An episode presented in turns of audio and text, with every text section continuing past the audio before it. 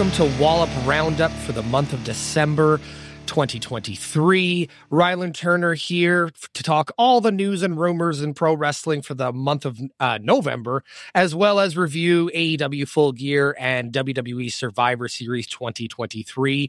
Usually I am joined by my co-host Kyle Joseph, but this month he has just does not have the time to watch seven hours of pro wrestling in one month. So Replacing him this month is our good friend to the show, Jack London. Jack, how are you, sir? I am doing great, and I have nothing better to do than watch seven hours of pro wrestling. So let's get it. I live for this, man. Absolutely, absolutely. I, I I took on the entire duration of all the months wrestling, with the exception of the Saudi show, because I just can't be bothered with those ones. Um, we're gonna get to the pay per view reviews near the end of the show, but we're gonna talk a little bit about the news and rumors of what's going on in pro wrestling right now. Um, uh, let me just find my list here. Okay, so before we get into anything, like uh, th- we were recording this uh, the Tuesday before December first, so a lot has happened in the last few days in regards to pro wrestling and uh, the current situation in both AEW and WWE. Uh, let's talk about this tournament in AEW, the Continental Classic. Um, firstly, uh, Jack, what are your thoughts on the design of the tournament so far? So I, I am one of the people that were that were not hugely familiar with a round robin style tournament. So I'm used to single a single elimination tournaments and that sort of thing. So with the point system, I thought that that makes it intriguing. I liked the brackets that they put into it. Uh, I, I like the wrestlers that they decide to do. I think that they did confuse a few people. I mean, I think even Eddie Kingston was a little confused about the belt situation and if he loses his belt when he loses the match or so. If even Eddie Kingston was confused, uh, trust me, we gonna be a little confused. So yeah, I, so far I'm liking what I'm seeing. I'm thinking that there's an interesting, I, I think that they have an opportunity right now to do something very interesting. And, and I think it's to have matches that in some ways aren't tied to what's happening on TV, you know, not tied to the heel face dynamic.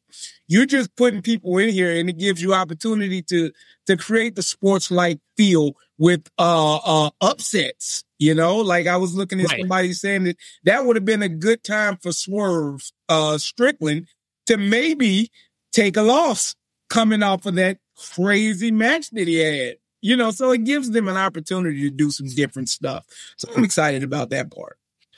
Yeah, we'll get into it a little bit. Uh, the blue, there's two different um, brackets, or I guess two different, uh, as they're calling them, leagues. This is very much so in the same vein as uh, the G1 for New Japan Pro Wrestling, but a little different.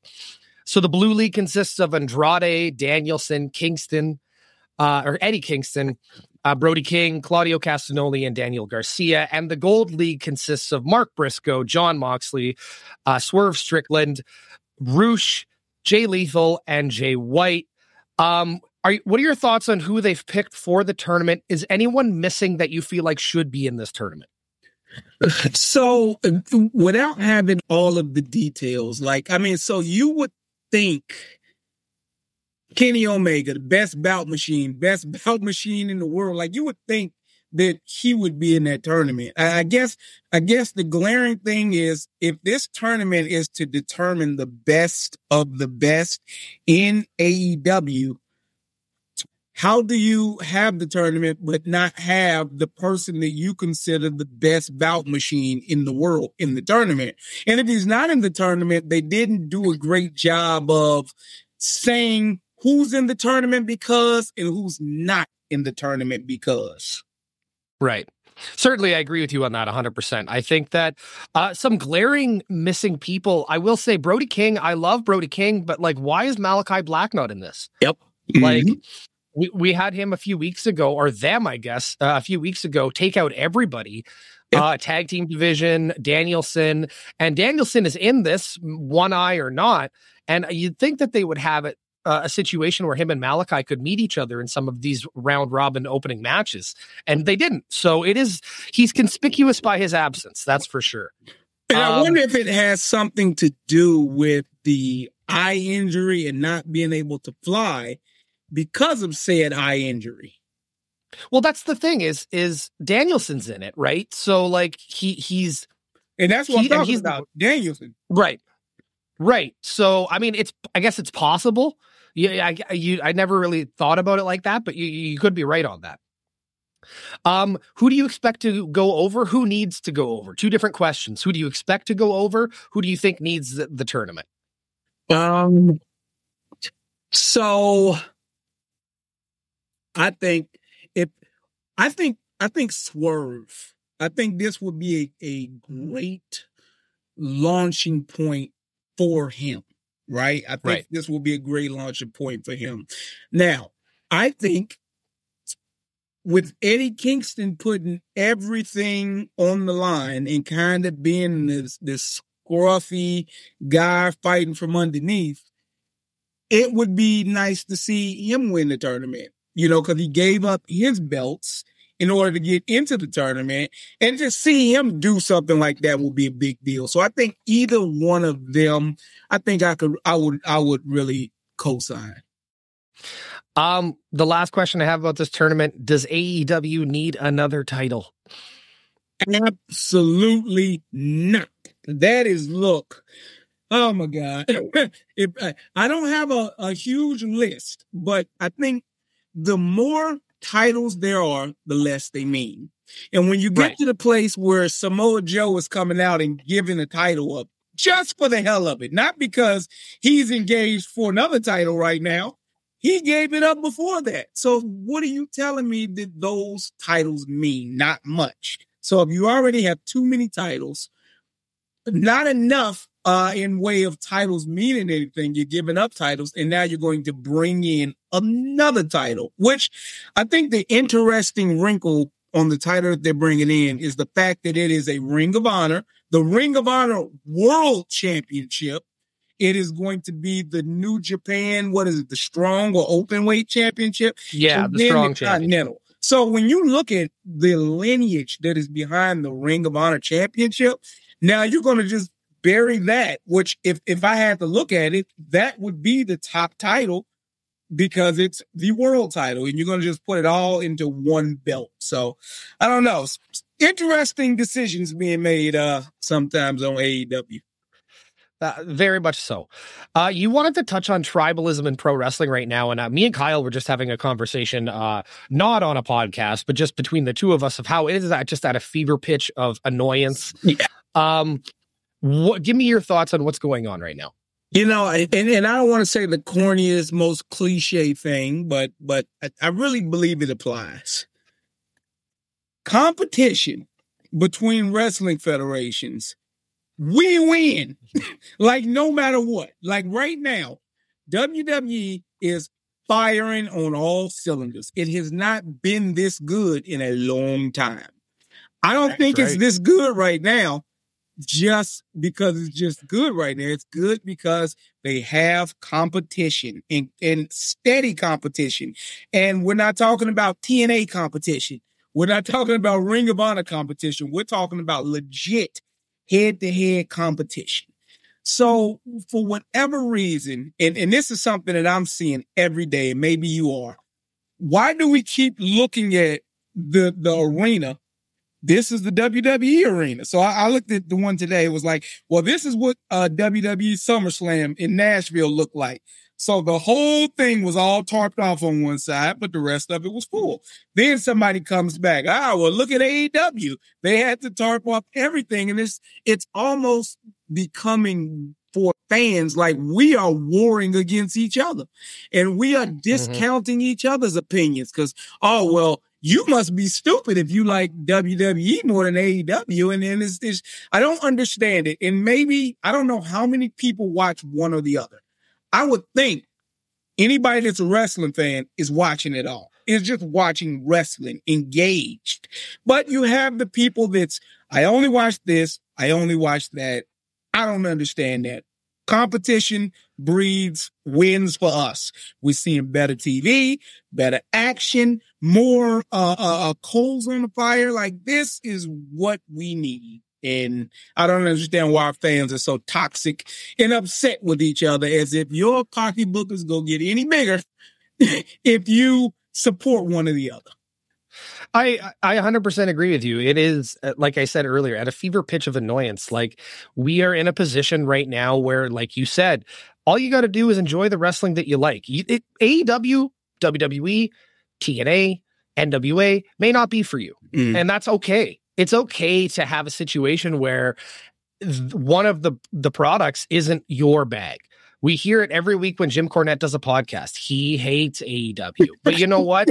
I don't think AEW is formatted. I don't think that it's done for somebody who's his tier of wrestling fan. He likes the classics. He likes the old school stuff, which I don't think he gives enough credit to how old school AEW can be at times, but certainly it's the new school of wrestling. And there's nothing wrong with that. If you are enjoying it, and we're going to get into like a a four hour pay per view that they put on mid November, where I didn't like everything. I didn't, but I but the stuff that I liked, I really liked. We're going to talk about Survivor Series, where I didn't like everything, but there was some certain stuff that I did enjoy, and there's nothing wrong with either way, with either thought process. Honestly, I think that, like you said, we're at a a boom period of wrestling where WWE pretty enter- entertaining. Last night I watched Monday Night Raw and was entertained thoroughly throughout that 3 hours and it's a daunting 3 hours to get through every single It week. is. SmackDown for me is, is, is always hit and miss. Mm-hmm. Uh, certainly, there are times when they have great matches and they have great programs and stories. Lately, I think that they've been doing a really good job of um making it a watchable show, but at the same time, we're in a position where it's. Ah, I'm not sure exactly. It, it's. I think that there's a lot of room for improvement, but at the same time, I, I think that, like you said, firing on all, all cylinders. Uh, the, the the the comebacks of of CM Punk and Randy Orton and R-Truth, uh, they're all in their own specific ways a big deal, right? So I think that uh, wrestling fans in general just need to kind of take a deep breath. And if you don't like the product, don't watch it.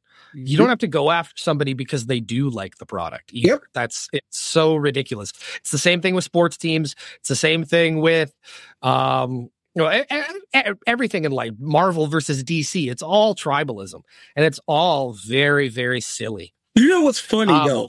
Just, just on on that same front, like I think the tribalism in football is is different for the simple fact you have people going to a stadium and either they're a fan of this team or the, they're a fan of this team. And mm-hmm. so you have you have the you know on this side we're fans of this team, on this side we're fans of this team. But that's in every stadium that you go to.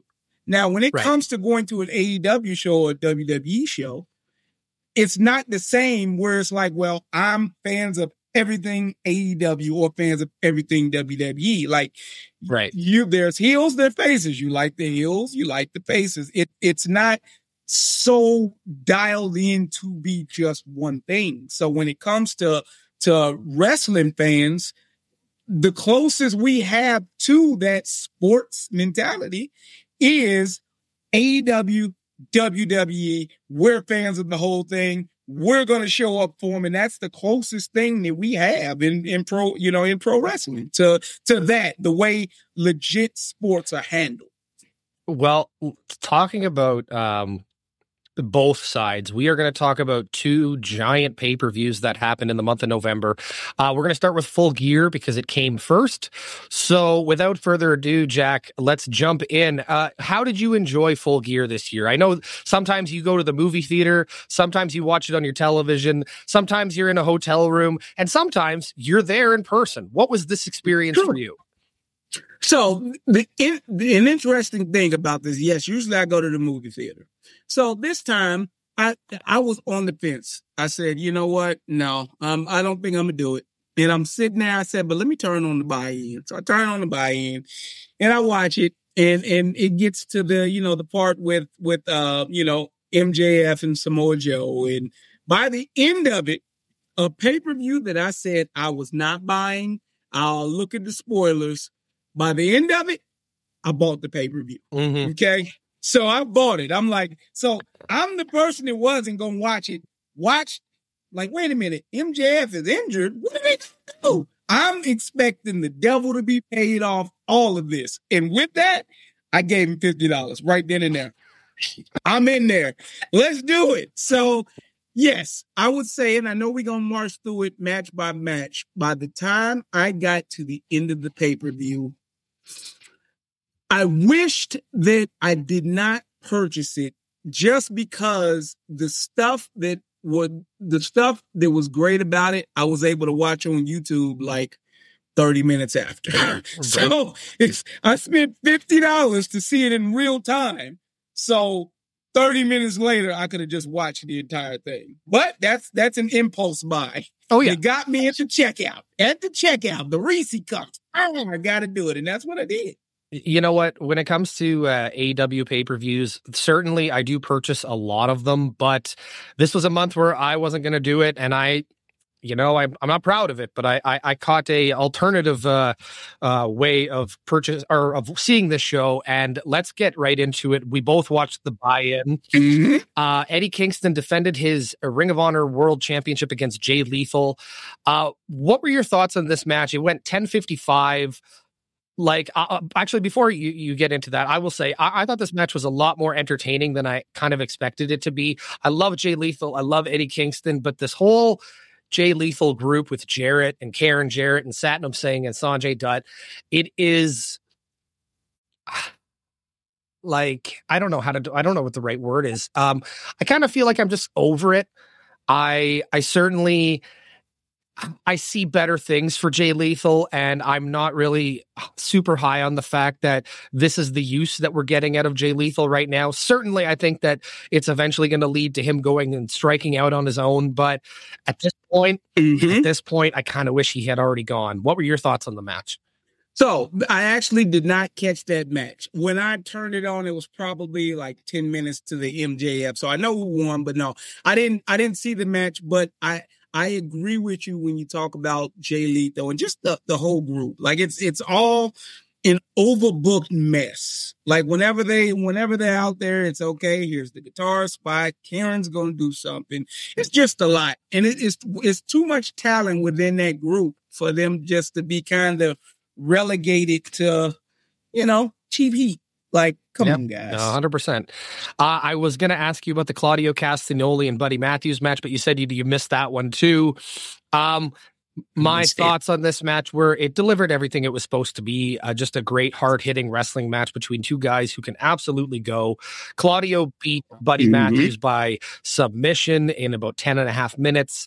Again, a, a good, a good buy in match, pre show match, whatever, a zero hour. I, I there's so many different variations of their, their, uh, their pre-shows, but um, I I don't know if Claudio needed this win more than Buddy Matthews needed this win, but uh, that's at this point neither here nor there.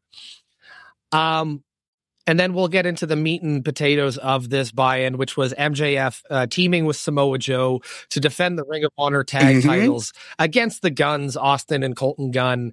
This match didn't even go ten minutes. Um, it it was was fine. I, I I mean I love watching Samoa Joe. I love watching um MJF, but I'll, I'll say this. This is what got into the MJF injury storyline that played out throughout the entire pay-per-view. Um Mhm. man, did I ever call what was going to happen when this all went down. After the match, the Gunns attacked MJF. Samoa Joe did not return to help him, which made zero sense.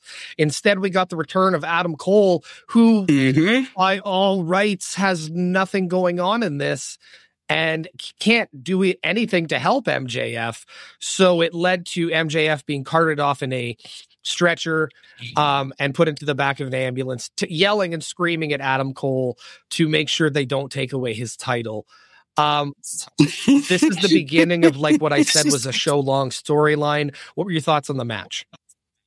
So match was good. It was about it was about what I expected. You know, when you got uh, you know, them on the same team, you know, can can get will there, won't they? Will will Joe turn on them, all of that. Um but this this match is what inspired me to make the impulse buy. Not because the match was just the most incredible thing I'd ever seen, you know, but when Adam Cole came out, I'm like, huh, I think we may get some some um finalization on the devil storyline. So at that point, I'm like, you know what? I'm gonna watch it because anything can happen. So the match was okay. The injury was weird. I just and and we'll talk about it more in depth. There was a lot of nonsensical things that happened after the injury angle, after going into the ambulance, after I pressed the button to pay fifty dollars for this pay per view. It was a lot of stuff that happened that by the end of it, I was like, "What did I just?" Yeah, I, I I'm kind of with you on that, even though I did not pay for it. Um, that ended our uh, zero hour experience, and we got right into the the first match of the main card: Sting, Darby Allin, and Adam Copeland, uh, accompanied by Ric Flair against the pa- pa- patriarch of Christian Cage, Luchasaurus, and Nick Wayne. This match went 15 minutes 10 seconds. Uh, what were your thoughts on the in ring in this match? I will tell you before we even get to the in ring. Oh, that's right. Oh, oh, Christian Cage. Oh, just coming out with the choir wearing turtlenecks. Yes. That is that is the greatest thing. The fact that an entire children's choir had on turtlenecks. Like that'll bring a tear to a glass eye, buddy. It was great. It was great. It was great. And just as, as far as as far as the match, man, I think Christian is doing the best work of his career. I, I've never been a huge Christian guy until what I'm watching him do now. I'm like, he's been underrated for a long time because he is by far to me probably the most entertaining on AEW. I mean, everything he does is just completely ridiculous. So match was good. Just the fact that they had enough, it, and this is this is long term storytelling. They didn't let Edge get his no, hands on. No, they did not like like that. This is what some people came into the pay per view ready for. Oh, I can't wait. As soon as he gets him, it happened. Christian over the over the, the barricade and out for his team to lose, and only for him to come back and and then scald the team for losing. Like it's great. Christian is great. We're we're watching the final moments of the Sting retirement tour. Um, why was Ric Flair out there? I don't know because he needed to be. but yeah, I, I enjoyed match one. Match one, I did not regret spending the fifty dollars yet. I'll tell you when I regretted it. It wasn't match one. Okay, I'm excited to hear when that moment comes. Uh, I thought that the entrance too with Sting, Darby Allin, and Adam Copeland was also really well done. Uh, I liked Adam Copeland kind of leaning into the fact that this is his only opportunity, pretty much, to to team with uh, a legend like Sting. So you might as well go all out and do the face paint and everything else. So I thought that that was a lot of fun. It was a good six man tag to open the show lots of craziness. And and like you said they're definitely not paying off your your Adam Copeland and Christian Cage feud just yet. The time will tell. And Luchasaurus is no longer Luchasaurus. He's Killswitch now. So that's the fallout of this. Um moving on Orange Cassidy who was accompanied to the ring by Hook, uh, had his second match with Jon Moxley for the AEW International Championship. Uh, they had Orange Cassidy go over in this match. Uh, look, I I had high praise for their first match at, at uh, All Out in September. Mm-hmm. I thought that that definitely a contender for match of the year. Mm-hmm. Uh, this one did not reach the same level for me. Um, however, I mean, still a, a, very good singles match between the two of them. I think that those two are definitely made to work with one another. Um, it just didn't get to the same level that um, the original match did for me. What were your thoughts? And I'm I'm of the type where uh, I understand not every match is supposed to be that knockdown drag out. Like they had a main event style match when they were in the main event. And I think they delivered. This didn't have to deliver the same thing, but right. we got a chance to see Orange Cassidy defeat Jon Moxley clean in the middle. And for his championship reign, he needed that win. He needed that win because of the loss, regardless of all the stuff that happened after the loss. He needed to beat Moxley head up in the middle. It didn't have to be hardcore, didn't have to be the greatest match in the world, but it was serviceable. Orange Cassidy avenged that loss. Now I'm just like, what's next? Where, where, where are we going? Because I don't want to just stay in this bubble. Because people want to cheer Orange Cassidy, they want to cheer Jon Moxley. What are we doing? Absolutely. Um, next match was Timeless Toni Storm, uh, eh, facing off against Hikaru Shida for the AEW Women's World Championship. Toni Storm goes over with some nefarious acts at the end, um, and get uh, ties Hikaru Shida for a record of three-time AEW Women's World Champion. Um, this match was okay. Also, do not feel like it got to the next level. I feel like these two have had better matches against one another before. Although I feel like this has just kind of been uh, this was a setup to get the belt back on Toni Storm. The timeless character is a hit with almost everybody right now, and Hikaru Shida, unfortunately, like she's had some good title defenses in her third reign, but like it never really felt like the the championship reign was taking off. It always, for me, kind of felt like she was a placeholder mm-hmm. until they figured out what they were going to do next. And I think with how over the timeless character has gotten, they decided pretty quickly. What were your thoughts?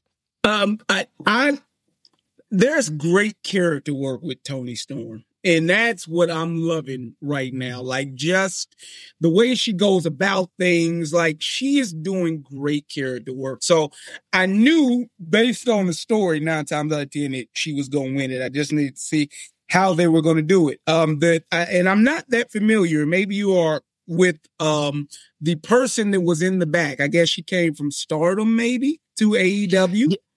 I'm not Mariah May. Yes, yes I'm not I, super familiar with her. You would have to give me some backstory. Yeah, the match the, the match was good, and it was uh, it was nice to see Toni do that type of character work and go over and, and get just past for whatever reason. Women's wrestling in AEW is in a weird place. It's like let's focus on that and not some of the other stuff. So happy to see a win. I enjoyed the match. I love the timeless Toni Storm character, but yeah, I'm not really familiar with um, her new compatriot. I, I I couldn't tell you that I really am super uh, familiar with her either. I've heard lots of positive things, but that's a wait and see type situation. I think. Mm-hmm. Uh, the next match, Ricky Starks and Big Bill defending the AEW tag titles against Rush and Dralistico, FTR, and the Kings of the Black Throne, consisting of Malachi Black and Brody King. This was a f- uh, four way ladder match for the tag titles. This match was a lot of fun. It was everything you expect a ladder match with these kind of workers to be. I think that we are in an era where the ladder match has been done to death and that um, it's hard to top the last ladder match you saw. So, not to say that this wasn't a good match. The crowd was into it. They these guys did a lot of crazy stuff. Um, but I just think that it was oh, definitely overshadowed by the time this this pay per view was uh, ended, and I'm not sure what's going on with Ricky Starks and Big Bill being the tag champions. Like they don't want a T-shirt, they don't want a tag team uh, tag team name, they don't want to be anything more than two singles guys holding the tag belts. And with a, such a rich division of great tag teams that AEW has, why we're going this direction, I have no idea. If it's a, if it's a way to get Ricky Starks a championship and keep him on TV. I can see that, but I just feel like there's more you can do with this guy. And honestly, he's another guy who I think come contract ending time, he's going to be somebody who maybe WWE bound. Mm-hmm. Yeah, I, I, thought from from the, from the first time I really laid eyes on him, he's like, yeah, he's he's tailor made uh, for the for the WWE. Uh, you know, just just with the talking ability, the wrestling ability. I think maybe he's another glaring omission from the tournament. Yeah, um, absolutely. I, I Uh, there, I'm sure that there's somebody that I could think that I would switch out for him in a, in a in a heartbeat. But of course, us not knowing what's happening with the with the, I mean, Ricky Starks and Big Bill, I think they they could. There's something weird. It's hard to even really describe it. Just even from their promos, like there's something strange about the union. Now that didn't keep the match from being great. And like you said, it's all of those great workers and all of these wrestling matches. And I think we are in, in this day and age, well, we have an embarrassment of riches. And when it comes to big spots in matches, we've seen so many that in some instances we're almost on the sidelines just waiting. Okay. They pulled out the really big ladder. He flipped off the really big ladder through the table. Okay. What's next? What's yeah. next? And it, and it's like, man, there was a time when throwing Mick Foley off the top was like, like that's to this day. And now it's like we are in a place where there's so much of that. And in this show, so much of that, that by the end of the show, great things that they did in that match would be overshadowed by brutality and, and a bunch of other stuff. But I truly enjoyed the match. Don't really know where they're going with, with Big Bill. Um, but you know, I, I did enjoy the match. Yeah, I, and I'm with you. I, I enjoyed it, but it just when I think about this pay per view beginning to end, this is not the match that stands out to me. we we are going to get there. Julia Hart, um, Kris Statlander, and Skye Blue had I th- what I think was the better women's match on this card. I think that it's a match of the year contender in the women's division um, because I mean I don't follow a lot of WWE, but I haven't seen a lot from their side of it either that has been super great. Although, man, Charlotte and Rhea, like it's going to be tough to beat that one. That being said, though, um, I thought that, like I said, this was a better match for the women in, in AEW than the uh, the women's world title match. I thought that Julia Hart and Skye Blue both stood out. I thought Kris, I always thought Kris Statlander has been great. Uh, somebody on, on our uh, Wallop Media group chat uh, had mentioned that they're kind of tossing this title around.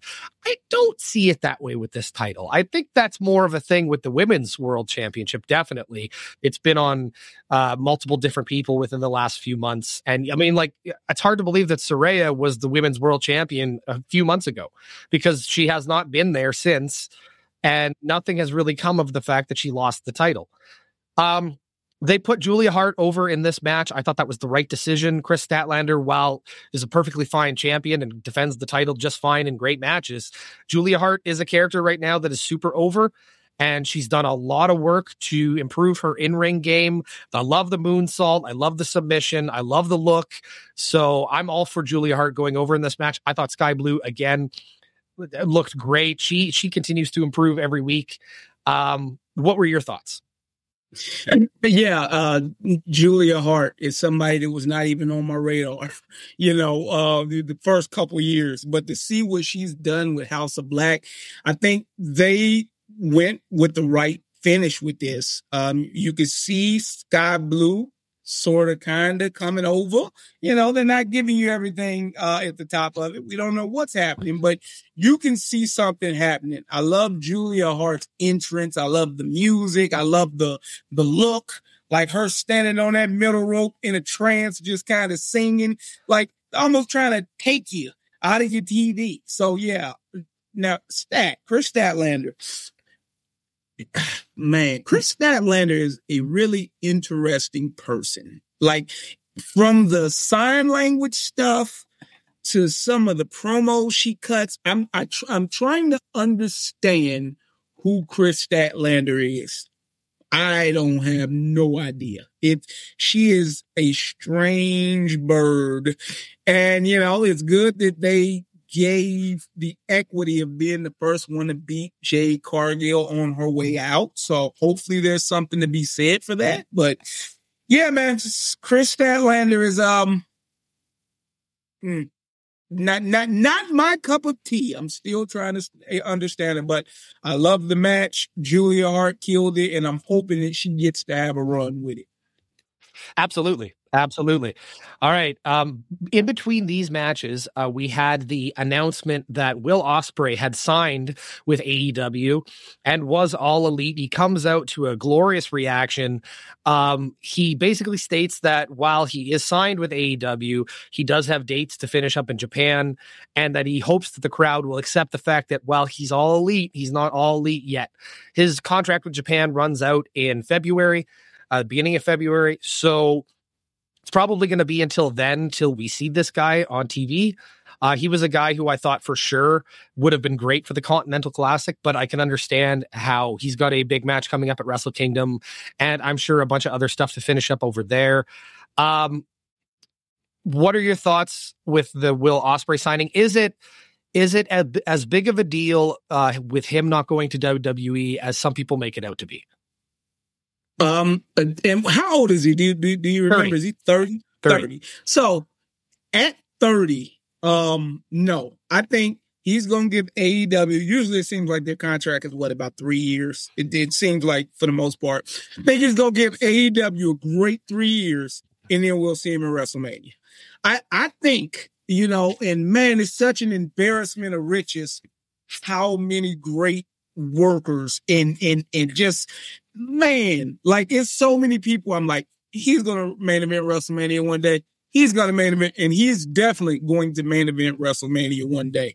Um, I think that the the strategy to bring him in, the way that they went about doing it, I think for some people, depending on how tapped in you are, it's like, oh, We've already seen him on AEW TV. So it's not like we were getting Randy Orton walking out and his, his mind's blown. It's like, oh, okay. Just like Kota Ibushi. Like we've seen him a bunch of times. Right. Oh yeah, now he's all elite. Like, okay, we uh, we we kind of already thought he was, even if it was just a handshake deal. But I think a lot of it had to do with them wanting to announce that he will be there for the, you know, for all in in in Wembley. I think the tickets going on sale. I think all of this was as premature as it seems, and it seems like there's so much of a better way to get here. I think a lot of this just had to do with them trying to get the word out to fans. He is signed with us. so right. enjoy him at Wrestle Kingdom. No, after that, he's ours. So when we get back, there's a good chance he's headlining. And I think that's what happened. So there were there were other ways to announce it. I think sometimes Tony Khan and his big announcements, uh, boy. but you know, what he said was he's going to sign a wrestler that is universally loved and respected. That is what he did. Absolutely. Uh, is this a big loss for WWE? No, I don't think it's a big loss for WWE because I think similar to um Jade Cargill, I think I don't think WWE and maybe the Triple H era is a lot going to be a lot different, but I don't think WWE is super tapped into what they're doing in New Japan. So I think the powers that be in WWE are going to get to watch Will Ospreay audition for WrestleMania for the next three years. next three years, we are getting to see an audition so when that three years is up, I am almost certain Will Ospreay will be coming over. And at that point, he's only 33. If you think about uh, AJ Styles, in some ways, that's kind of what happened. So after these three years of, of Will Ospreay working with the best workers in the world that AEW has to offer, when he comes to WWE, it's going to be epic. And it won't be like, you know, Jade Cargill coming in, they start showing her, but now it's like, okay, well, she has stuff to work on. And in so many words, that's what Triple H said at the press conference. Right. Look, we gave it a look. We brought her in. Now she got to work. When, when he comes over, we don't got to worry about that. He going straight to the top of the card. Watch this audition next three years. Watch what I tell you. All right. I, I, I like that. I, I see for me, I don't know if even after three years, this guy should leave AEW. Reason being is because right now, like you said, WWE doesn't need a Will Ospreay. And I don't know if in three years they're going to need a Will Ospreay. However, I think Will Ospreay finally being in a North American company is going to make AEW a better destination for some of these guys on the indie scene and for some of the guys in the WWE who aren't exactly getting the rub that they could be getting and aren't exactly getting the push that they could be getting. Most notably for me, Ricochet. If Will Ospreay is going over to AEW, come contract time for Ricochet, does he decide maybe I should go over there and have a few of those banger matches that we know we can have together? And now that we're both older and more seasoned and understand the game a little bit better, can we put on a better match than we did all those years ago when people were talking about them? So you shut up and take my money. Yep. Wherever they do it, I'm there. Absolutely. Absolutely. Okay. This is the match that I've been looking forward to talking about the most. Um, I'm so disappointed that uh, Kyle hasn't seen this yet, but I'm happy that you have. I'm happy that you have. Swerve Strickland, accompanied to the ring by Prince Nana and Hangman Adam Page in a Texas death match. Jack, holy fuck this match was insanity from the get go. Hangman doesn't even wait for his entrance to come out. A brawl starts. He hits the uh, the buckshot lariat right off the hop, and that's when this started to get fucking gross. Um, yeah. So we have let's let let's run through the spots quick, and then I'll let you ha- open, have open season on this match. Um, Swerve with an all-time blade job, an all-time blade job on his forehead, starts gushing blood. We get the uh, the staple gun right off the hop, where uh, Hangman is just stapling things to him, including a finger painting from his son. Because Let, let's not forget, let's not forget that the story going into this was Swerve Strickland invaded Hangman's home, stood above his son's crib, and basically threatened to kidnap his son, but then ultimately just threw a T-shirt at him and left. Um, I have a son. If anyone ever came into my home and threatened my son, I can't argue that I think a staple gun would be necessary. Not sure if I drink his blood, not sure about that. But okay, so then we, we get we get into that spot, of course, where after the staple gun is used, uh Swerve is just leaning on the ground. Hangman rolls under him, uh, takes some of his blood in his mouth, spits it out Triple H style. This leads into Swerve grabbing the staple gun himself, stapling himself while smiling maniacally at the camera, which I think is an all time moment for just uh, visuals in pro wrestling. Uh, let's see. We had the barbed wire chair with Hangman up on the top rope, where from one angle, all it looked like was that barbed wire got caught in his hair. But upon the replay, uh, the slow motion replay, you realize the barbed wire wrapped around Hangman's face and tugged him down as it was happening. We had the barbed wire board. We had broken glass, pile driver on the uh, the um, the barricade on the outside. Okay, uh, I I feel like I've done a cinder block. Uh, I, I feel like I've kind of talked about the big spots in this match. Give me your thoughts on this one. So, oh my God, this I got I got a lot of I got a lot of thoughts. I think number one, what does a match have to look at look like if someone has walked into your home and threatened your child?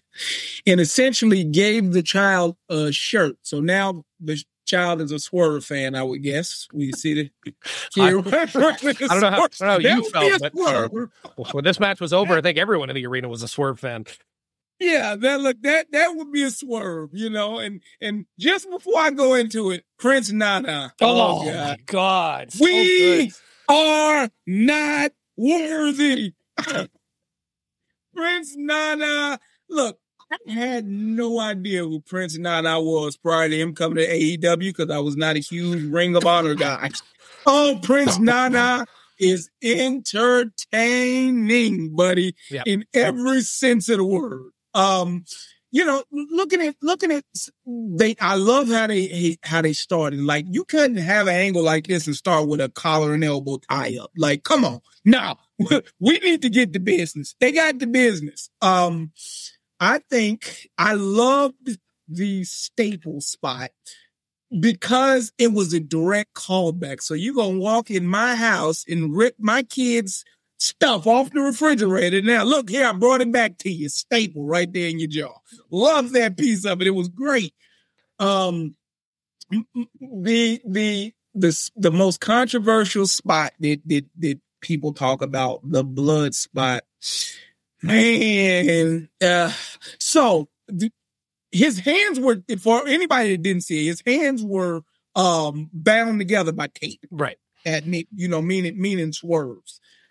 You know, I'm I'm a stickler for stuff making sense. And and as we go through it, I'll be highlighting other stuff. I hate when when a wrestler does something or slow with a spot and now somebody has to essentially kind of wait for you and now you're just so you you'll hear me say that. I think the blood spot was one of those spots. Now, okay, when we talk about a a blade job all time classic, we all know the Crimson Mask is big because it's you got you got blood, you got sweat, it mixes in. Swerve's blade job was so disgusting, the blood congealed on his forehead. So not the crimson mask. You see like the the congealed blood, and it it was disgusting when he laid down to get the blood. It took because you're waiting for these drops of blood. He kind of had to wait, and in a way, Swerve kind of had to, you know, hype it to where okay, let me get it, make sure he like that took me out the match. Not only was it disgusting, because that's probably one of the more disgusting things I've ever seen in pro wrestling. And I've seen a lot. I've seen so so I mean that's I it I I get why they did it. It was a, a, a crazy visual. It was a, you know, Triple H style callback. But I think with this match, and this, and some are saying that this is the best Texas death match that they've ever seen. And I think there are certain elements of it that are, oh my God, were hands down. Now, my, one of my big problems with a match like this is how do you come back and pin somebody with a regular finishing move when a cinder block didn't take them out? Right. A barbed wire chair didn't take him out. Glass, like all of the insane stuff that they did, kicking out or standing up, like all of that stuff, all of that, and none of that took them out. It's like if you're looking at it from the purpose of somebody, you what you don't want to be is taken out of the match. You know, like you don't want to go to a Marvel movie and the green screen pops up like this. Like, ah, it was such a good immersive experience. You don't want to be taken out of it. And when Swerve is laying and letting the blood drip into his mouth, like it was disgusting. But when I talk about hard hitting, like, man, hard hitting, hard hitting, it just going for in like in a in a vacuum, you look at it one way but then when you look at it as it relates to the rest of the show that you're going to watch, how do you come back from a regular finishing move when they came back several times from essentially hell? So it was a classic match. I think it was overbooked, especially. I don't understand why Brian Cage came in. I have no idea. I have no idea why he did that. You know, uh, uh, you already got Prince Nana out. Prince Nana could have done a low blow or whatever the case may be, but it looks silly because if Brian Cage could have came out at any point, why would you wait till Swerve is almost dead? Like we could have started right there and we'd have never got there. So like that piece of it, it's like, why would we, why would they send Brian Cage out? I think Brian Cage, he didn't have any place in this match whatsoever. And I think that they had done such a disgusting masterpiece that having Brian Cage nonsensically come out and just jump in it, it made no sense. And it was, he, it took away from a match that, you know, is definitely an all time classic, a match that I would show to people if, and that's not to say that wrestling's real, but watch this. This would be my counterpoint. Like it used to be Mick Foley going off the cage. Now I'm like, no, watch this match. Like you watch this, it shell shocks you. So it was a great match. It was a, a little overbooked when you had people coming in match, but uh, it was it was an absolute spectacle. And it is a match I will never forget where I was when I saw it. Absolutely, 100% with you on that. Uh, another match of the year candidate for me. Um, my thing with this one, I 100% agree with you about the Brian Cage thing because I had I've watched it twice now and I forgot about that spot and you're right, it didn't make much sense for him to just kind of come out of nowhere and and whatever. Um I think when in regards to placement on this card, this should have been the main event because you're 100% right in a fa- in the fact that how do you watch two other matches after this one? And with especially with one of them being your world title match how do you take it all in and enjoy it after you've seen something so devastating? Like that we'll go back to for a second to that blood spot. Um i've never see, heard 13,000 people go uh at once. Like and that's exactly what happened and everyone thought that that was disgusting. And I, I mean, I, I, don't have much more to say about this match other than it's one of the best 30 minutes of wrestling I've seen all year, maybe in my entire life. And for the people who don't think this is the best um, Texas death match ever, I argue when it comes to being on the biggest stage you can possibly be for this style of match, I don't know how you top that. Honestly. Let me ask you this. Should it have won 30 minutes? Absolutely. Should have went 30 minutes, but it should have been in the main event. I'm okay yeah, with I'm okay with the time. I agree. I, I, I agree with what you're saying 100. percent If they switch that, I think we're having a totally different conversation because they were going to shut the show down. Oh they yeah, closed it. I'm like, yeah. Following the next match after that was the Golden Jets, Chris Jericho, Kenny Omega uh, going uh, in a tag team match against the Young Bucks. Um, the the winner of this match was going or sorry if uh, the golden jets won this match they would get the young bucks tag team title opportunity. Um they had the unfortunate spot of being the match directly after the death match. It's a hard spot to be in but um these are four pros and they're four big names in the company. They did not have the crowd for the beginning of the match. By the end of it i think they got some of the crowd back but after what they just saw again what it comes down to is how do you top that and I don't think I cert, I don't think anything on this card topped that. But um, they had a, a, difficult job. I think they did it. Match was entertaining. The Bucks are going in a, obviously a heel direction, and we're going to see that kind of start to blossom over the next few weeks. Um, Jericho and Omega go over and then get a tag team title opportunity. That's interesting, but yeah, I just I, am kind of over all this Don Callis stuff. I'm over all of uh all of what the Bucks and Jericho and Kenny Omega are doing right now. I just kind of want it all to be poof gone and to, for them to all have like a fresh start. Looks like the Young Bucks are going to get that with their heel characters and their new group. Uh, I would like to see Jericho and, uh, and Omega split. Like I just I don't see them as a necessary tag team. Uh, maybe it's good for them both being Winnipeggers. And as a Winnipegger myself, like I I do appreciate seeing these guys get an opportunity to go out and have some cool tag matches, but on this card, it just felt like kind of like a, a match. What were your thoughts? Can you can you explain the Golden Jets to me? And hey. I was really trying to, um, yeah. Can you explain that? So uh, the Winnipeg Jets are our hockey team, and in the '70s, we had a player or a named Bobby Hull. He called himself the Golden Jet. However, the, Jericho had made reference to this uh, in the press conference after the last pay per view where they had named the team. Bobby Hull has a bad record of not only racism, but of alcoholism and everything else. They have not brought him up since. Wow. So oh, the Golden okay. Jets being the name, I think just as a throwback to the fact that that was one of our big hockey players, but his name has not been brought up on their programming since that moment.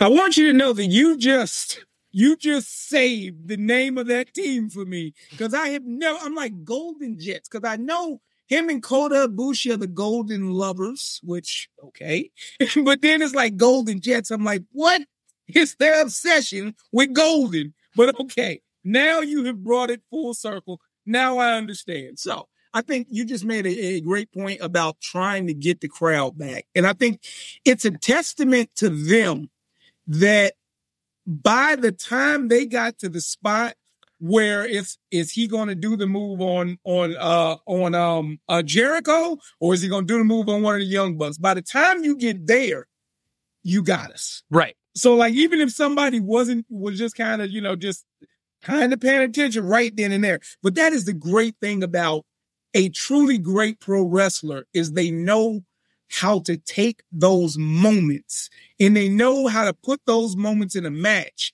to give you enough time to register and say, what is he about to do?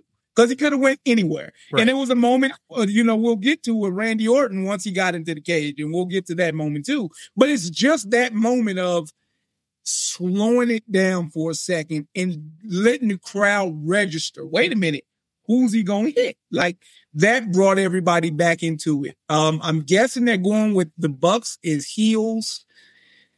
Man, I just, I, I don't, I don't, I don't know. like I, I don't really know if the Bucks are inspired, if they're uninspired, if they want to be there anymore. It, they are hard to read. Uh, Yeah. you know, Jericho's always going to be Jericho. Kenny Omega, the best bout machine. Once again, how do you leave him out of the tournament? Maybe it's because they know what's about to happen. I just, I do not understand. But as a match, I thought by the end of the match, it was better than I expected it to be because I didn't really expect a whole lot from it. So by the, by the end of it, when they got me and I'm like, oh, what's he about to do? You know, yep, sucker, they got me. So yeah, the match was better than I expected it to be, but boy, it came at a tough place in the card. hmm And I mean, uh, all the credit to the, the four big, you know, vets in the company taking that spot and realizing that they were going to need something to go after that. And they probably were in the best position to make it not die. Yep. Finally, we get to the main event MJF defending the title against Jay White. Um, here's the thing. So we didn't talk about it earlier, but during the program, we had Adam Cole come out and state that he had gone to the back to Tony Khan, and while MJF was at the hospital, and deci- and and he had convinced him to let him take this title match, and he would defend the title for MJF. Now, I just want to start by saying that he's on fucking crutches, and they had just talked about how he had had two surgeries. And it made zero sense for Tony Khan to agree to this. It's so ridiculous. That's that's the first point. Second point, once we finally got to the match itself, Adam Cole comes out not in his gear. Uh, I, I guess he just figured the shorts and the t-shirt would do. He's still on crutches, and the biggest wrestling trope in the world when somebody's sent to the hospital is them then coming back by stealing the ambulance they were taken away in. And that's exactly what they delivered. For a company like AEW that doesn't rely on a lot of these wrestling tropes, I was kind of disappointed that they just gave me exactly what I thought was going to happen and didn't try and swerve us in any way, shape, or form. You're right when you said earlier that this pay per view looked like the perfect place to decide who the devil was and and show us who the devil was. Didn't happen. Um and we all and we have to continue to speculate about that. However, one name is no longer in that speculation. So we'll talk about that later. Um the match itself was fine. I'm not a huge Jay White guy. I love MJF. Once he so the, the story goes MJF returned in the ambulance. He made sure that Adam Cole did not have to defend this title. Uh, 25 guys tried to hold MJF back while uh, Adam Cole was on crutches in the ring going maybe someone should try and stop me. Which his girlfriend then pointed out on Twitter, which was hilarious. Um the match itself was fine. Uh, big spots in the match. Uh, MJF was uh, he tried to put Jay White on the table. The table, I guess, had seen enough damage that night and just folded completely over. Uh, then MJF had, go- had decided anyway to just go to the top rope and hit an elbow drop to the floor, which, according to reports, did nothing for MJF but pop his hip out. And he's looking like he's going to be even more injured going into this next pay per view. This match it was fine. I thought it was going to deliver a lot more. It didn't for me. Again, having to follow that death match was a task. And I think that there's only so much you can do when you're trying to sell a story of a guy with a bum knee trying to try, trying to keep his ti- or get his title back from the guy who stole it from him, which was a silly storyline to do with these two to begin with. I was never a fan of it. Um, and and yeah, like the match just kind of under delivered for me. And that, ladies and gentlemen, was AEW Full Gear. I'm gonna go thumbs up, but it's leaning towards the middle. It's leaning towards the middle. What are you gonna give it? Thumbs up, thumbs down, thumbs in the middle. So, so, so, do you want me to recap? Oh, sorry, yeah, the match, the match itself. Sorry. So, um, oh boy, I I think the the First of all, we talk about the tropes, and and I guess we should just be happy the lights didn't go out and come back on at some point because you know that's the Tony Khan special, boy. Lights going out, coming back on. Um, it was it him coming back in that ambulance. It was nonsensical, but it's pro wrestling. You know, I was hoping. Sometimes I just hope that AEW is not going to be derivative. I like sometimes you just you see it there, and in some moments, in some moments, and and and I'll tell you what I think. Just really, and this even goes back to All In with them.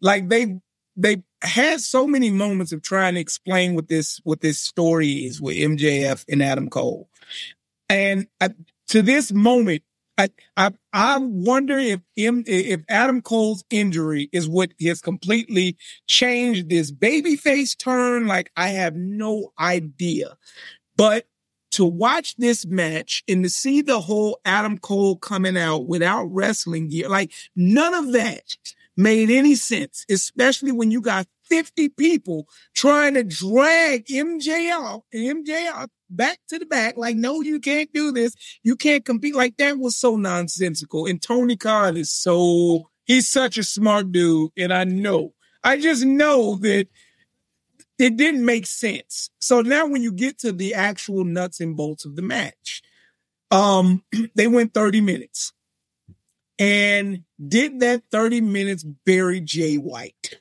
Now, I if not, I don't see a lot of New Japan stuff. You know, I, I watch it when it's Wrestle, Wrestle Kingdom time. So I'm familiar. You know, I'm familiar with, with the most I've saw Jay White has been on AEW television. So whatever he's done on AEW television, that is what I know of him. So you have so many people like, oh, he's such a bigger star. Like, uh, I don't know. I'm, I, I'm trying to get there, but him still in that belt. Number one, you know, it wasn't a great omen, especially to steal it for the entire length of time for the match. That kind of telegraph, he's not stealing it to win the belt. Like I kind of got that. When you look at the actual match, it becomes nonsensical because MJF is going from, you know, the, the crying leg hurting selling to, okay, I'm better and I'm fighting from underneath. And it's just so much of that. Now, once again, now at this point during this match is when I'm like, I cannot believe I spent fifty dollars on it. I told you it was coming during the match. That's what I'm saying. And now I when when when when he did this the the RKO spot hopping over like there's so many things that MJF. I think he's such a smart pro wrestler because he has so much in his repertoire that he does not bastard out and just pull it out randomly. Right. Like every so often you'll see like, what did MJF just do a Fosbury flop? Like who knew that he could do that? I didn't. So you're getting to see some of that stuff. So in this match, in a, a, mix of him trying to sell, a mix of him trying to have a match, you got Jay White is 100% healthy. If you cannot beat this man when he is 100% healthy, what we doing? And even worse, Adam Cole on the outside of the ring. Now, once again, something is going to pay off tonight. And that's what I'm thinking. And they gave you so many moments like Adam Cole has the belt. I'm like, okay, this is what we waiting on. He go hit MJF with the belt. No. Here's the thing with the, like all of the stuff, all of the tropes. And sometimes AEW is able to take advantage of the fact that WWE has so many tropes to the point where, you know, a wrestler runs into the other wrestler and now it's like, oh, did you want to fight me? Like, no, sometimes it just happens. But I'm watching and I'm like, at some point, we're going to get the payoff. And it never came. And then it ended and I'm like, okay, cool.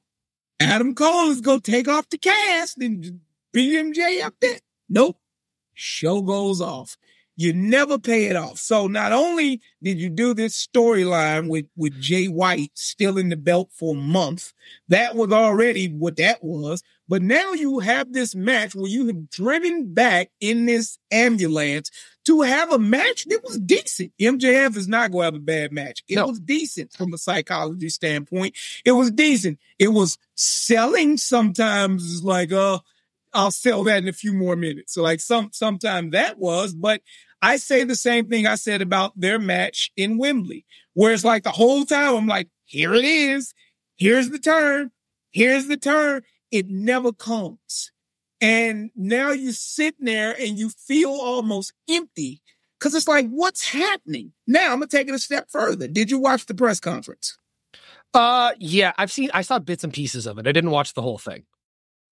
I I would for the life of me. Number one, I was when the show went off. I was like, I can't believe that this was the ending. When MJF came into that press conference, legitimately crying, like legitimately crying and saying how much he loves and respects AEW. And he did slip up in the press conference because he said, while I was in the back watching the swerve match, no, you should have been in the Emma lamps. You was not in the back watching the match. So he slipped up in the press conference when he said that. But, you know, just to see him crying and just talking about the passion of AEW wrestlers and how much they want to be, you know, number one and everything that's happening. He puts the company on the back and he's crying. And I'm like, how am I supposed to feel about MJF? Am I supposed to feel like he is this great mastermind heel? Is he a baby face that is trying to find his way? I have never been so confused. And when MJF started, I would have put my money that he was going to be the best heel in the wrestling business, business, period, bar none. And I don't know where we're at with that now. I'm confused and almost I almost feel sorry. And that is the, that's the last thing. You want to feel something for wrestlers. You don't want to sit there and watch somebody feel sorry. And it's like MJF is too great a worker. He's too great on the microphone for me to like, eh, okay. Yeah. That was a lot, but yeah. You know what? Uh, this pay per view itself was just, it, it felt like, honestly, there were moments it felt like a very long edition of Dynamite. Um, mm-hmm. There was nothing super special about it, with the exception of Julia Hart going over and, and winning the TBS uh, championship. Nothing really came of it that was super substantial outside of Swerve getting this fantastic performance out of Hangman Page. And almost like in that match, I did notice that at the end, he threatened to kidnapped this man's child, and the people were cheering for him by the end of it. So while I don't think it, it tells you a lot, yeah, I, I, I don't think it necessarily was a double turn, but it was almost. Um, we gotta we gotta keep going. Uh, we are we are definitely into it right now. We have Survivor Series still left to talk about, so. Jack, this one is a little bit more fresh in our minds because this match happened or this pay per view happened just this past weekend. So I'm just going to pull down the match card here. It's a much smaller match card too. So I feel like yes. a lot of this we'll be able to get through pretty quickly. Um, so the pay per view opened. Uh, the pre show didn't have any matches, so there was nothing really of note except for the fact that they kept them outside in this Chicago weather, which was a choice. A choice. Yeah. Uh, the main card opened with um, the women's War Games match, which, which consisted of Team Bianca, Bianca Belair, Charlotte Flair, Shotzi, and Becky Lynch going over the damage control, which is Bayley, Asuka, Iyo Sky, Kairi Sane, with accompanied by Dakota Kai. Uh, they won this match after what looked to be just a spot heavy, lots of plunder. Um, I think standout performance for Bayley in this match. I thought she did great. Um, everybody else just kind of like did did their thing. It's a war game. War games matches are, are difficult because the match doesn't fully start until everyone's actually in there. So you have to be able to keep somebody's attention for that, like what, 20 minutes or so that it takes to get everybody mm-hmm. in there. It was okay. It didn't really knock my socks off. And I I I just I don't know. I think that the the ladies certainly tried hard. Uh, it was interesting to to note for me that this was um, I, Iyo Sky's fifth War Games match. She's been in every WWE iteration of the match, and Charlotte Flair's first, which was two interesting facts mm-hmm. that came out of it. Um, like I said, like there, some of the spots in this match, Becky and Charlotte coming together for a hug in the middle of it just felt like is this really what we should be doing in a war games match like this this match has such a legend of being a violent destructive match and they stopped in the middle of it to have a hug and to I guess show that they're reunited. Which I mean, no argument the crowd popped for. But, But- you know why they had to do it, right? Because you got to give the people what they want. Yeah, Okay. I guess so. What were your thoughts on this match? So, uh, I think number one, from a psychology standpoint, they did the the a poll, so the baby faces got the advantage. Which, as we know, war games is it. You never want to feel bad for for you know the heels.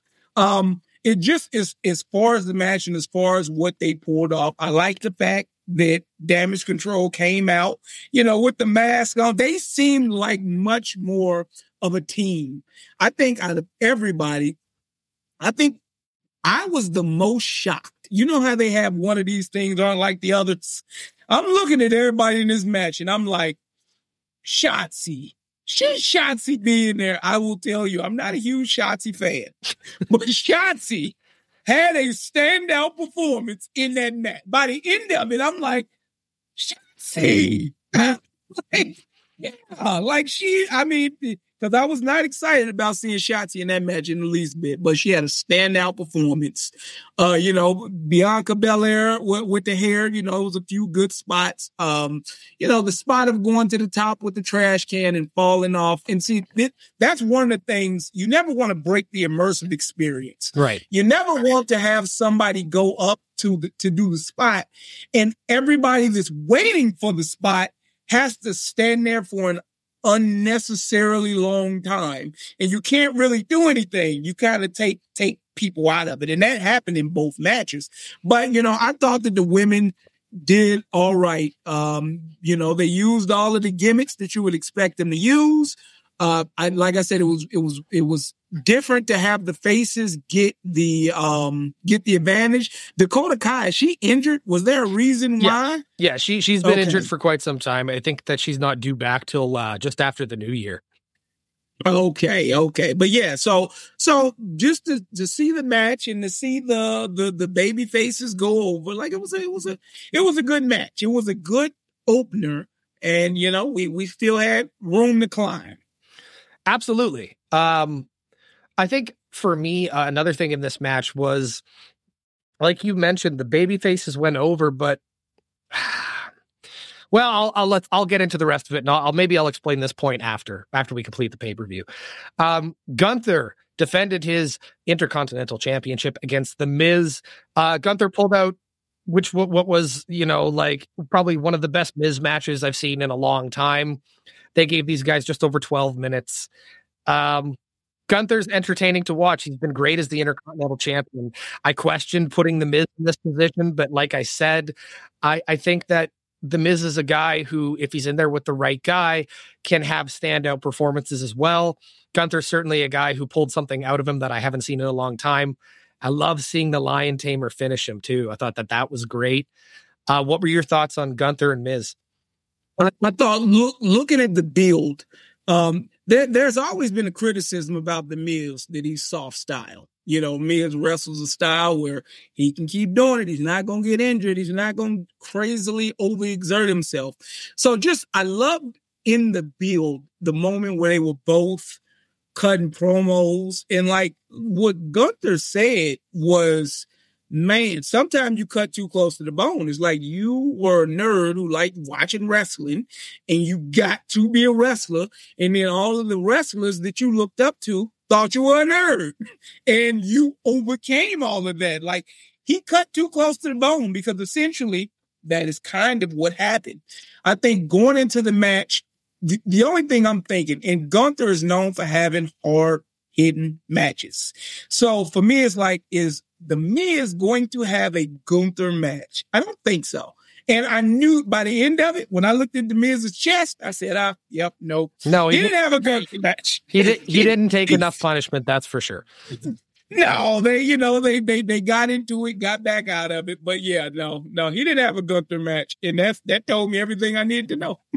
Yeah, that's the thing is with with this match uh and the next two matches after that, I felt like they got to a certain point, but they never quite got to that next level. I feel like with the well, the Miz again had a, a decent performance in this match, and certainly there was a, a few um uh a few close calls with the three counts that I think I bid on a few of them, false the false finishes. Uh, but Mhm. again, like it just like you said, like by the end of it, you looked at the Miz and he hadn't gone through what some other guys had gone through to to, to have to deal with a match with Gunther. Moving Yep. forward, we had Santos Escobar against Dragon Lee. Let me tell you, Jack. Let me tell you, I, I got a lot of problems with this match. Okay, so number one was originally booked to be Santos Escobar versus Carlito, which no shade on the, the rebooking of this match because I think Santos Escobar and Dragon Lee is a great match too. Eh? But on a pay per view where you have five matches, I think when you have two stars the caliber of Santos Escobar and Dragon Lee, to give them seven minutes and 40 seconds is a complete and utter slap in the face to those of us who enjoy pro wrestling because these guys got so undercut in this. They had no time to really get to that, like I said, that next level. And they're two guys who we know can do it. So why not just give them 15 minutes? What's the what's the big deal? That's my thoughts on this match. What about you? No, I think you're absolutely right. I mean, I don't. Did they give a reason for Carlito not being there? I mean, I know storyline what happened, but is he injured? Was it a reason why they needed to make this switch? I, I they just they wrote him off in the storyline by having Escobar attack him, and that's all I really know right now. Yeah. Um. You know, I I think I think this this this is going to be a, an interesting program with Escobar. Like I fig- I figured we'd get here eventually. Uh, this is just another chapter in it. You know, they're really building up Dragon Lee, and then they're you know they don't didn't have him win. so it, I don't, I don't, I don't think that I don't think they did damage. I don't think they did anything great. I just think the, would the card have been better if this match was not on? I think there's a case to be made for you probably did more damage having the match than not having it. So Well, I, but, but I like I, I understand that point, but I mean, like, could you ar- could, could could there be an argument for if you gave this match like ten more minutes, if they, it could have gotten to that point? Like, I certainly don't think in 2023 when we have a Escobar versus Dragon Lee match that it doesn't belong. I just think that there are parameters to letting it belong, and on a show the caliber of Survivor Series, one of your big four, Mhm. well, again, 15 minutes, the crowd would have eaten this up. yeah, They just needed to be allowed to get there. and there would have been a lot of the spots that they would have done would not have been rehash of what we've seen all night because Right. there was there essentially wasn't people that fit in that same vein on the rest of the card. Meaning they could have had a lucha style match that would have gripped people and it would have been a lot more acceptable. I, I just think it was neither fish nor fowl. They didn't give them enough to make it a standout. And, you know, it was just once it started once it ended, it was like, all right, well, get them out the ring. What's next? What's next is Rhea Ripley against Zoey Stark. Um, again, same complaint I had about the last two matches. I think it was a fine match. Uh, I think Zoey Stark showed a lot of fire. I think that Rhea Ripley is over as all hell right now. So no matter what she's doing in there, the crowd's eating it up. But Mhm. again, nine minutes, 15 seconds. There's only five matches on this card. And I understand that two of them combined take a little bit over an hour. But my problem is, is that you are uh, not focusing on traditional pay-per-view anymore. So these are, these are, paper events that like don't get me wrong i'm not going to complain about a wwe pay-per-view being over in two hours and 55 minutes especially with what we have to go with or deal with with aew every fucking month. Never Mhm. once will you hear me complain about that. But it just feels like in those situations where they could give a match an extra five minutes, 10 minutes, whatever it needs, they kind of don't and they hesitate on that. And they like, I, again, doesn't matter whether you're Gunther or Escobar or Zoey Stark or Dragon Lee or Rhea Ripley, Miz, whatever.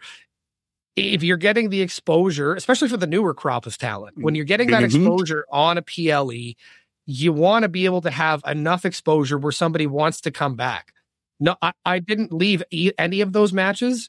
Like I'm already a Gunther fan, so I'm already gonna guarantee it. I'm gonna watch everything he does. But I'm not coming back to any of these these guys and going, "What's next?" I'm I'm going like, okay, that was just there. Yeah, and, and I think just going into it, like there was no, there wasn't a moment where I felt like Rhea Ri- Ripley was going to lose the match. Yeah. so it was already a foregone conclusion. Um, they weren't going to be able to do some of the spots that we knew were coming in the main event. So it was just, it was just there. Like you don't, you don't like business as usual matches. You don't like check the box matches. Like we could do without more check the box matches. And it was a check the box match. I, I think they could have chosen to do one of those matches and give the time to it. Like it could have been, they could have picked which one can have a standout match.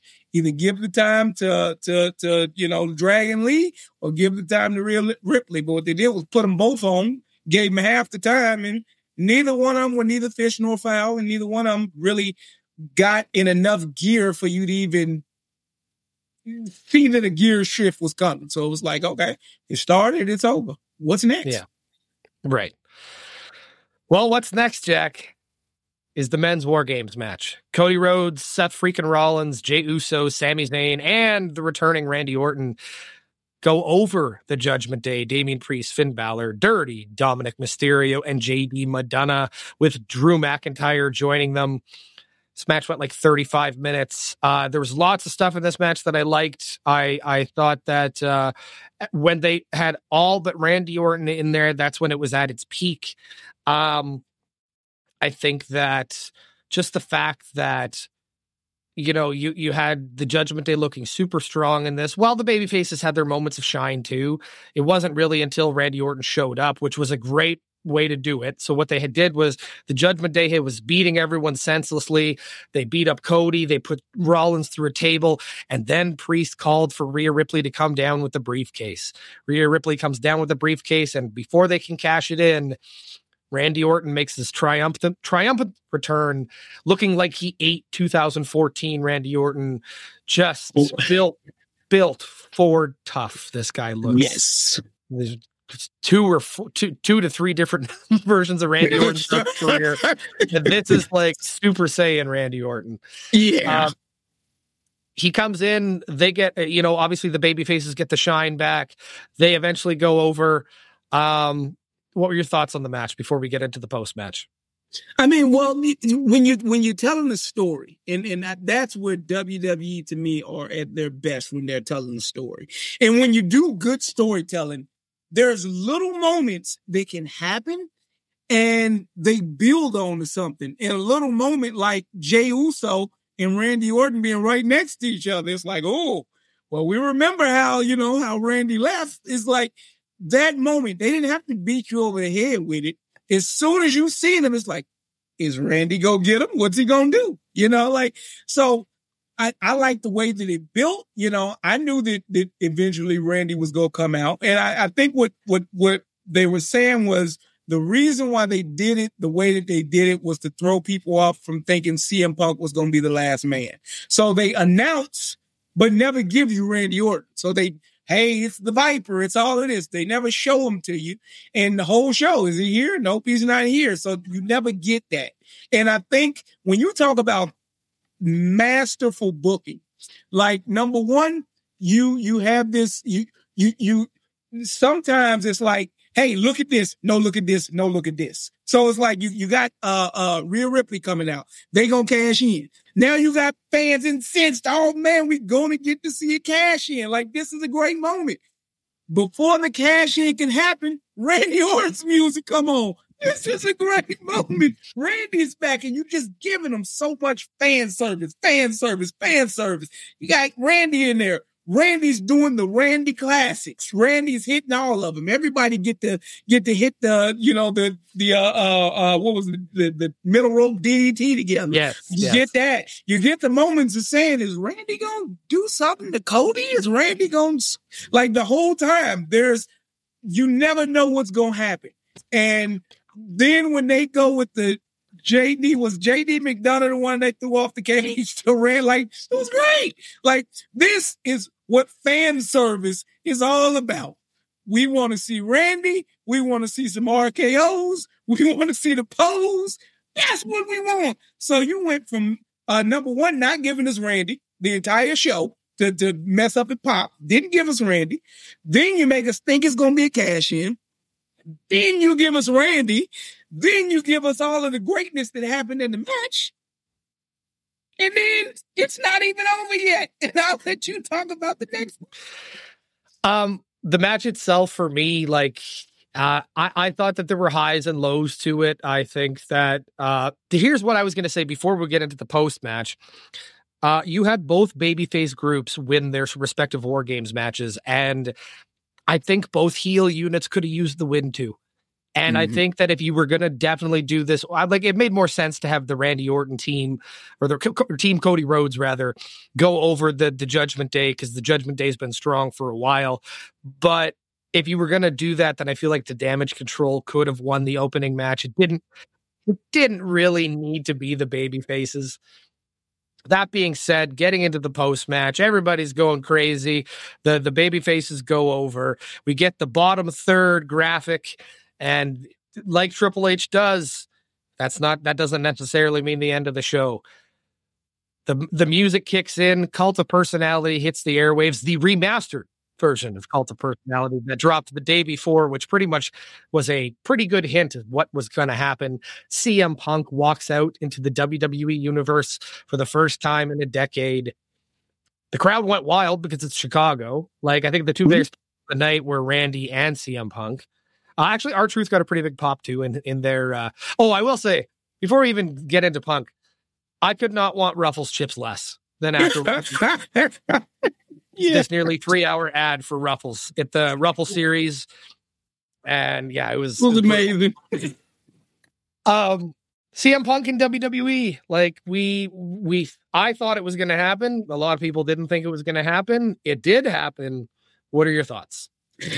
And you know, there's so many ways to go about it. And I don't know if you want to go into the promo on, on Raw, you know, the next night. Um, but it is one of those things where, man, there was when when CM Punk came back, I remember people legitimately crying. Like it, it, was, it was almost like he's back. We never thought we'd see it. Like the, you only get that one time. Yep. And then he leaves and he comes back again. And this is still in AEW. So now he's had these two comebacks in AEW. Like, we know who CM Punk is. We know who CM Punk is. We know Prickly Punk. We know, we know how he is. We know his mentality. So to think that AEW was going to end in a different way, I think could have it would have been insane. Like as as as much as people loved seeing the love fest between Tony Khan and and and you know him in press conferences. No, you're great. No, you're great. No, you're great. No, you're great. Like you know, we know at some point the real guy is gonna come out, and all it took was for CM Punk to put his opinion out there about what he thought some of the younger talent was. Like you got to realize, younger talent made it where they made it, like you made it. So they're not going to bow down to you because at the same time, I don't know how much bowing down he was doing when Triple H was back there and all of that. So to see him come back to the WWE, it was it was a moment, but it's a moment that you never want to see somebody turn babyface because they were a heel and the heel team beat them up. Like that's not a good way to turn babyface. Like you want to turn babyface because there's a change, and in some ways, he'll CM Punk turn babyface because he got fired from AEW. And after that, now it's like, okay, well now I'm coming back to WWE and I'm home. Which did did you watch the promo last night? I, I did, I did, and let let's get into it. I, I I will say a lot of the sentiment online right now is that it was a rehash of the first dance uh, promo that he did when he returned in AEW, and that it didn't sound genuine. Now he got a huge reaction. Don't get me wrong, and he's gotten two babyface pops since then. But I mean, like, here's the thing: because I've heard on other podcasts, and I've heard throughout the um, you know the wrestling community online um i think it would be interesting to see him play this delusional guy who thinks he's a baby face but in reality he's hated by everybody and the promo itself um i mean i'll say this uh the first I enjoyed a lot of Monday Night Raw last night. I, I really did. I, I loved mm-hmm. the tag turmoil match. I, I, I loved the the Haas fight that we got between Ivar and Bronson Reed. Uh, I loved us all the young talent highlighted.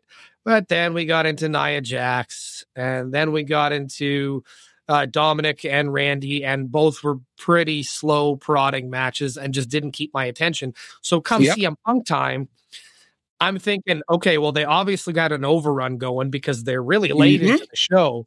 Yep. No, this guy had like a maybe 10 minute promo about how much he was a good guy and he's changed and and uh, I just I don't know. For me it just wasn't enough of an impactful promo and you only get one comeback promo in each company, I guess. Um and we'll see. The the big thing about CM Punk right now is that it's a big we'll see. We got guys taking bets that he doesn't make it the duration of his contract and that he's going to get himself in trouble somehow. And uh, my thing is, is I, as a fan of CM Punk, I I do hope that we get to see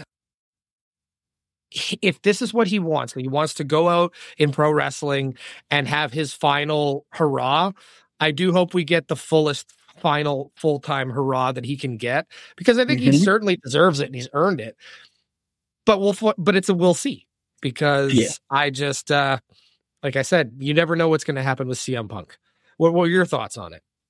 Um, you know, looking at it and waiting all show for it, and then they even put a, you know, in the back where they they they show you the the the, the locker room door and it has CM Punk's name on it. I'm like, was it like that before he left? I don't remember, but yeah, you know, you're getting to see him finally come back out, and um, the promo was a rehash of the other promo. I just think CM Punk has never been the type to call WWE home.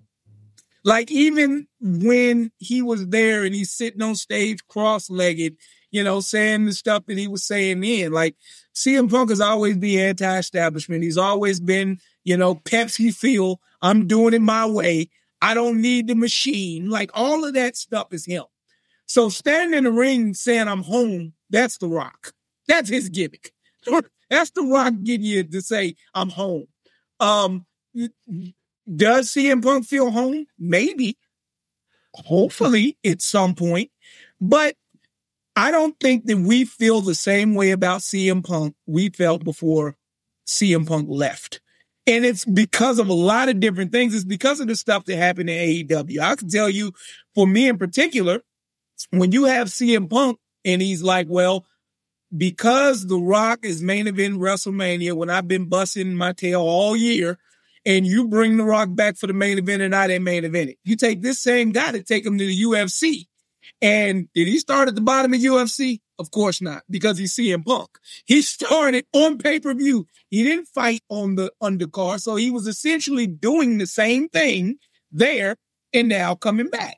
And the same thing that he was doing when you look at Triple H and Shawn Michaels looking out the curtain, like, ah, is this the guy? I don't think he's as, as over as you think. Uh, is this the guy? Like all of that type of stuff is essentially what he was doing in AEW with some of the younger talent. So there's always been a hypocrisy to CM Punk. Now, the point is there are so many stories that could be told now. And the road to him to finally main event WrestleMania, um, now we got clearance. He can get there. Is he going to feel some type of way if he main events WrestleMania night one and not night two?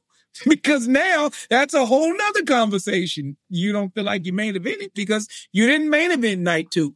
But when you look at that, when you look at Seth Rollins and all of the stuff that came out of that, you know, the night before, and it's like, okay, is this a work? Is this a shoot? We don't know. But what we know is no matter what direction they go, he's going to have a completely different experience in WWE than he was going to have in AEW because there's a level of control that Tony Khan does not have. Right. You can have all the billions in the world, but you don't have control over who does and who says what and when they say it and all of that. So it all plays out on TV. If nothing, when we see CM Punk on WWE TV, we know that we're seeing what we're supposed to see. When you watch AEW, the it, the entertaining part about it is you get to see stuff that you probably shouldn't see, like Jungle Boy looking at the camera and saying "Cry me a river," like you shouldn't have saw that. But That's what happens over there. So now we get CM Punk back. We get another run. So many years removed. He's older, hopefully wiser. The the stakes are different. It's lots of new matchups. Let's make money. And that was what he ended the promo with. Yeah. I'm not here to make friends. I'm here to make money. Let's make some money. Let's make some money. Shut up and take my money. Let's go. I'm, I'm absolutely. Absolutely. I, I, will end the program on my uh, fantasy booking of CM Punk until WrestleMania. I think that this guy wins the Rumble. I think you there's a story to be told there, and a lot of people I think would argue and go, "Oh no, Gunther needs the Rumble." Gunther, n- not yet. He's he's got lots of time. CM Punk is 45 years old, and uh, I know that there's probably a lot of complaints to, "Oh, why do we need an old guy winning the Rumble?" Because he's a star. That's why. Mm-hmm far and away because he's a star. Like Triple H was touting today on so, or and it was they were touting it on Raw last night. The most viral moment of WWE history it was CM Punk's return at Survivor Series. The numbers yep. are in. Guess what? He moves the needle. It's been proven time and time again. People who say that he's not a draw, they're wrong. They're wrong. And I, I, I hate he, he so um he wins the Rumble challenges Seth because I think that title needs somebody to challenge um, for it as opposed to the WWE title. Cody Rhodes does not need to win the Rumble to go back and have and finish that story against Roman. He doesn't need it. It's, it's not necessary. There's already a built-in story there, and you know what the story is? We're going to finish the story. So regardless as to that situation, he he does not need that win, and and and I don't think he's going to get it. CM Punk wins the Rumble, challenges Seth. That belt gets a little bit more shine because the Rumble winner went after him. And then he beats Seth Rollins at WrestleMania, only to have Damian Priest come out immediately after, cash the money in the bank in, and win it at WrestleMania. I love it. I love it. It's great the reason I, I say that is I don't think Seth Rollins needs to lose that title. I think that it only hurts him if he is the one to take a pinfall for that title. And this keeps him strong in a program with CM Punk. You can do the triple threat match at uh, Backlash in Paris. I think that there's a great place and a great match to have in their main event. And then you can even have Seth and Punk go and do a Hell in a Cell match. And then, then Priest moves on from them. You booked um, it. Uh, and and that's that's what I think the best use of CM Punk is in this day and age. Um, with all that being said, we have powered through two pay per views. We we talked a little uh, news in the beginning. Jack, I want to thank you again for coming on the program. You're always a lifesaver when it comes to these moments where me and Kyle can't connect schedule wise. So once again, thank you for coming back to Wallop Media and joining us for the Wallop Wroundup. Absolutely, man. I love pro wrestling. I love you guys. So keep it up. If there's anything you want to plug, by all means, then now would be the moment. Now, Jack B. London CC on Facebook and Instagram and all that good stuff. And hey, keep uh, supporting the guys, keep supporting the Wallop, the roundup. Just support, man. This, these guys are doing great work, and, and I'm a huge fan. And thanks for having me. Absolutely, Jack. And uh, just a reminder to everyone who does listen to the podcast why don't you check us out on Amazon Music? This month, we're being featured in the indie podcast amplifier section of their podcast section of the app. And honestly, right now, if you want, Amazon Music is free for three months. So go out there, check it out. Check us out on Amazon Music. You can check us out everywhere else as well, but they're giving us some highlights. So I'm going to give them some highlight. With all that being said, Jack, thank you once again for coming on the program. And you have been walloped.